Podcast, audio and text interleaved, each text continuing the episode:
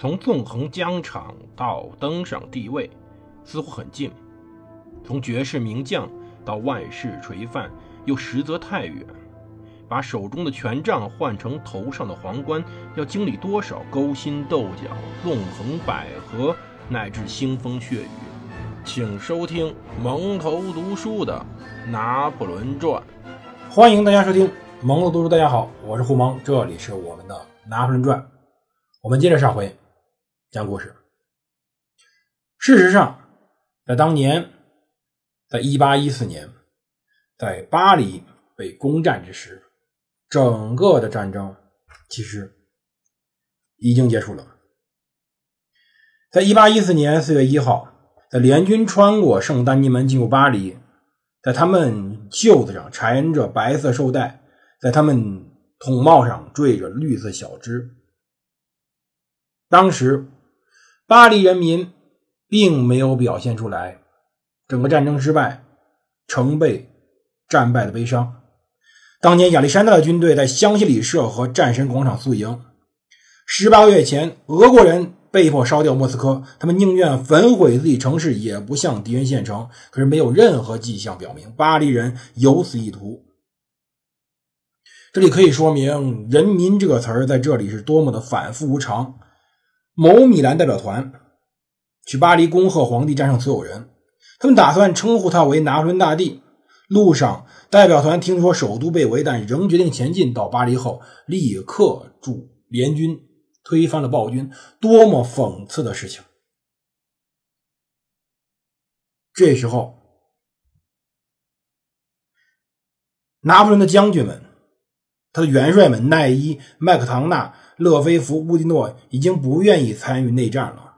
法法同盟也于四月五号正式通知克兰古。他们会让拿破仑终身统治意大利，含向了地中海岛屿厄尔巴岛。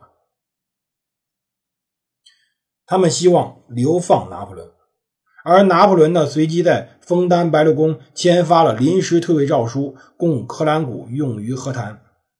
他对元帅们说：“你们渴望休息，好吧，你们将实现愿望。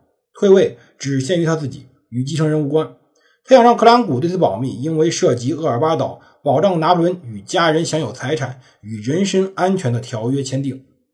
他只需确立一次退位之事。然而，消息很快走漏，宫廷和廷臣开始离开王宫去找临时政府讲和，宫中顿时变得空空如也。离开了很多人中有国家参政约瑟夫·帕莱德拉洛泽尔说：“人们会以为皇帝已经入土了。”比如若尔当、奥尔罗、麦松、拉格朗日、南苏蒂、乌迪诺、克莱曼、勒菲弗、于兰、米肖、塞居尔、拉图尔莫堡这些人，这些我们前面已经声名赫以前面已经无数次提起的人名，开始效忠路易十八。四月七号，《真言报》专栏都没有足够版面登载他们所有人的宣言。政府甚至任命了贝尔蒂埃在路易十八禁卫军中指挥一个军。这时候，拿破仑伤心欲绝，很少开口。路易十八原来居住于拉脱维亚的叶尔加瓦宫。一八六零年，他在这里致信于拿破仑，要求对方还他王位。一八零七年，路易十八不得已迁到了英格兰白金汉郡的哈特维尔宅邸。他得知拿破仑退位，就立刻准备回法国收回王座。可是。哪怕拿破仑失去了军官和总参谋部，他如果愿意，仍然可以发动内战。四月七号晚上，退位流言开始蔓延，枫丹白露的四万名士兵离开住处，擎着武器与火把游行，高喊着“皇帝万岁”，打倒暴徒。去巴黎、奥尔良、布里亚尔、里昂、杜埃、蒂永维尔、朗多等地出现类似场景。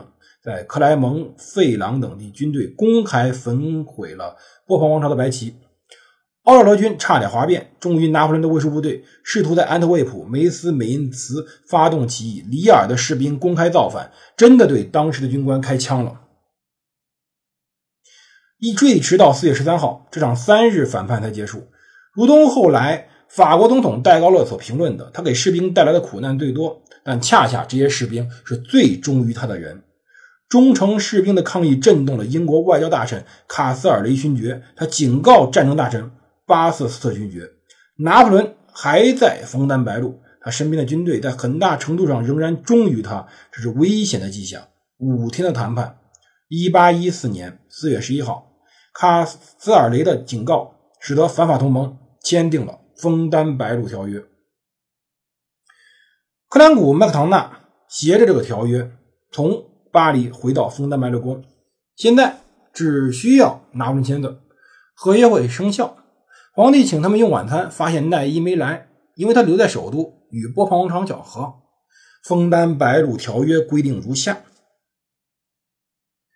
拿破仑可以保留皇帝头衔，终身统治厄尔巴岛，整个拿破仑的波拿巴家族将得到充裕的钱款。尽管约瑟芬呢高的害人的赡养费减至每年一百万法郎，拿破仑自己可以获得每年的二百五十万法郎。马伊路易斯可以分到帕尔马、皮亚琴察、瓜斯达拉这三个意大利公国。四月十三号，皇帝致信皇后：“我会召你宴，但那是我已老去，你尚年轻之时。等你厌倦我的厄尔巴岛，也开始讨厌我时，你至少还有一座宅邸和一个美丽的国家。”他补充道：“我很健康，我的勇气不容受挫。若你安于我的厄运，自认仍可与我幸福的共命运，那我将格外的健康勇敢。”他此时啊，拿破仑还是在这个婚姻上保持了一贯的幼稚。他没有想明白一个事情：哈布斯堡家族之所以愿意把一个女儿嫁给波拿巴这个穷小子，是因为那个波拿巴是法兰西。帝国的皇帝，如今他仅仅是一个厄尔巴岛的皇帝，或者说他仅仅是厄尔巴岛的岛主。这桩婚事对于他们来说就毫无益处了。拿破仑找到一本关于厄尔巴岛的书，对博塞说：“那儿空气对身体非常好，当地居民也是杰出人士，我的日子不会太差。我希望玛丽路易斯也不要太难过。”一皇帝命令皮埃尔。康布洛纳将军率领一支骑兵去五十四英里外的奥尔良，准备接皇后与罗马王去枫丹白露宫。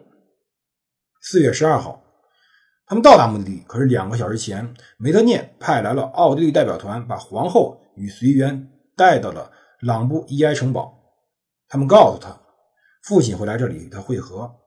其实一开始，马伊路易斯还坚持没有得到拿破仑准许，他不能离开，但奥地利代表轻松地说服了他。尽管她致信丈夫说她自己是被被迫的、强行的被代理的，可是一个皇后如果愿意与皇帝相伴，怎么可能会这样做呢？她后来抛弃了计划，转而去了维也纳。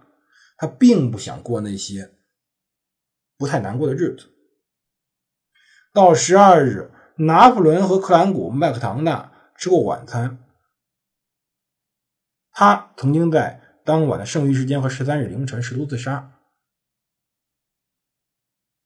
他之前只在小亚罗斯拉维茨险些被哥萨克俘虏，在那以后，他脖子上挂了个丝绸小包，里面装着一种混合毒药。他没有尝试其他自杀方式，重要原因是卢茨塔姆与他的侍从蒂琳娜伯爵亨利拿走了他的手枪。拿破仑后来解释道：“说他我的生命不再属于我的国家了，因为最后几件事。”我又能处置自己的生命了，为什么我要忍受这么多苦难？我沉思，谁又知道呢？说不定我的死可让我的儿子继位。法国已经得救，我不再犹豫，从床上跳起来，往毒药里掺了点水，带着某种幸福感喝了下去。但他放了太久了，他失效了。可怕的痛苦导致我呻吟。有人听见了我的动静，医疗援助便赶来了。皇帝的男仆，替人男仆贝尔。睡在他紧挨着卧室的房间里，听到拿破仑的呻吟，找来医生，一晚让他呕吐。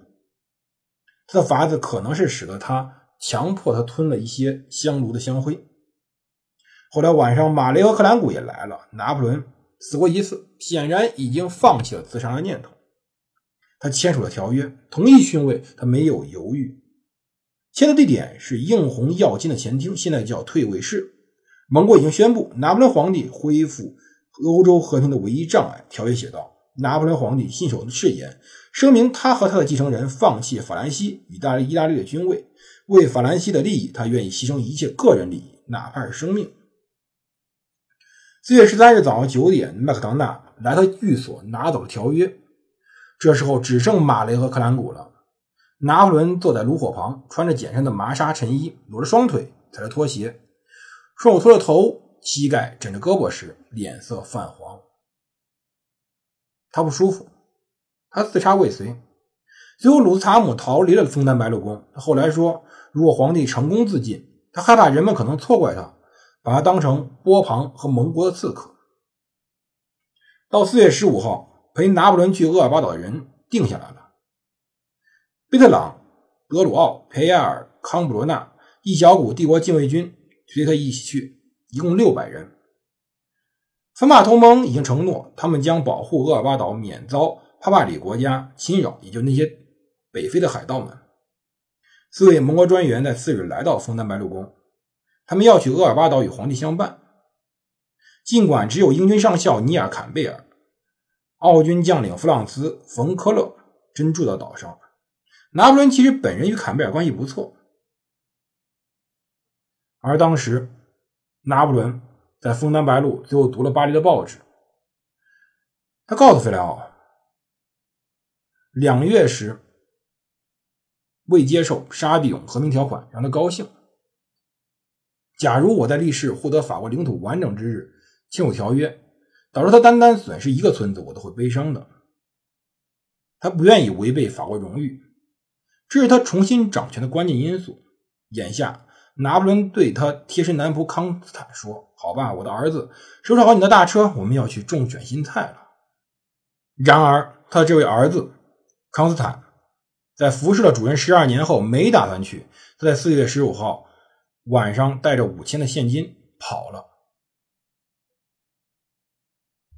在一八一四年四月二十号星期三，这一幕还是发生了。拿破仑离开枫丹白露宫。向往厄尔巴岛，宽阔的枫丹白露宫白马亭，如今它叫告别亭，铺就雄壮背景。庞大的马蹄式复式楼梯构成舞台，老禁卫军当时心怀恰当的感恩与悲伤之情的观众。当时。拿破仑先在宫殿的上层一间觐见室中分别接见了盟国专员。他和科勒恼火了，谈了半个多小时，说自己被迫与妻儿分离。他也想知道科勒是否认为英国政府会允许他住在英国。奥地利反驳道：“会，陛下，因为您从来没有在那个国家打仗，和解更容易。”科勒后来说，布拉格会议提供了非常有利的媾和机会。拿破仑回答说：“我的计划也许错了。”我在战争中遭受损害，但那都一场梦。拿破仑与士兵与仅剩的几个廷臣握手，匆匆走下大楼梯。他命令两排老禁卫军围住他，对他们说：“他语调坚决。”可是普鲁士专员弗雷德里希·丰·特鲁克泽·瓦格德堡伯爵回忆道：“他嗓音开始抖动。”他说了一长段话，这里我不再赘述了。他说：“你们都是我的孩子们。”我不能拥抱你们每个人，所以我让你们的将军做代表。他感谢了他们老禁卫军们最后的牺牲，他希望他们继续陪伴他。他三次拥抱了他的鹰旗，花了长达半分钟。他举起左手说再见，不要忘记我，永别了我的孩子们。禁卫军乐队随后鼓号齐鸣。奏响颂曲，为了皇帝，拿破仑在音乐声中走上马车，迅速驶离。官兵们流泪了，就连一些外国军官都哭了，其余人则高喊着“皇帝万岁”。拿破仑在走的时候，即使已经签了勋位诏书，可是，在所有人的心里，他仍然是法兰西帝国的皇帝。这才有了后面的事情。拿破仑远离了法国，逐渐远离，可是他的故事还没有结束。究竟后面发生了什么？为什么会有随着的百日王朝？我们接着听，接着讲。这里蒙多读书，我是胡蒙，我们明天见。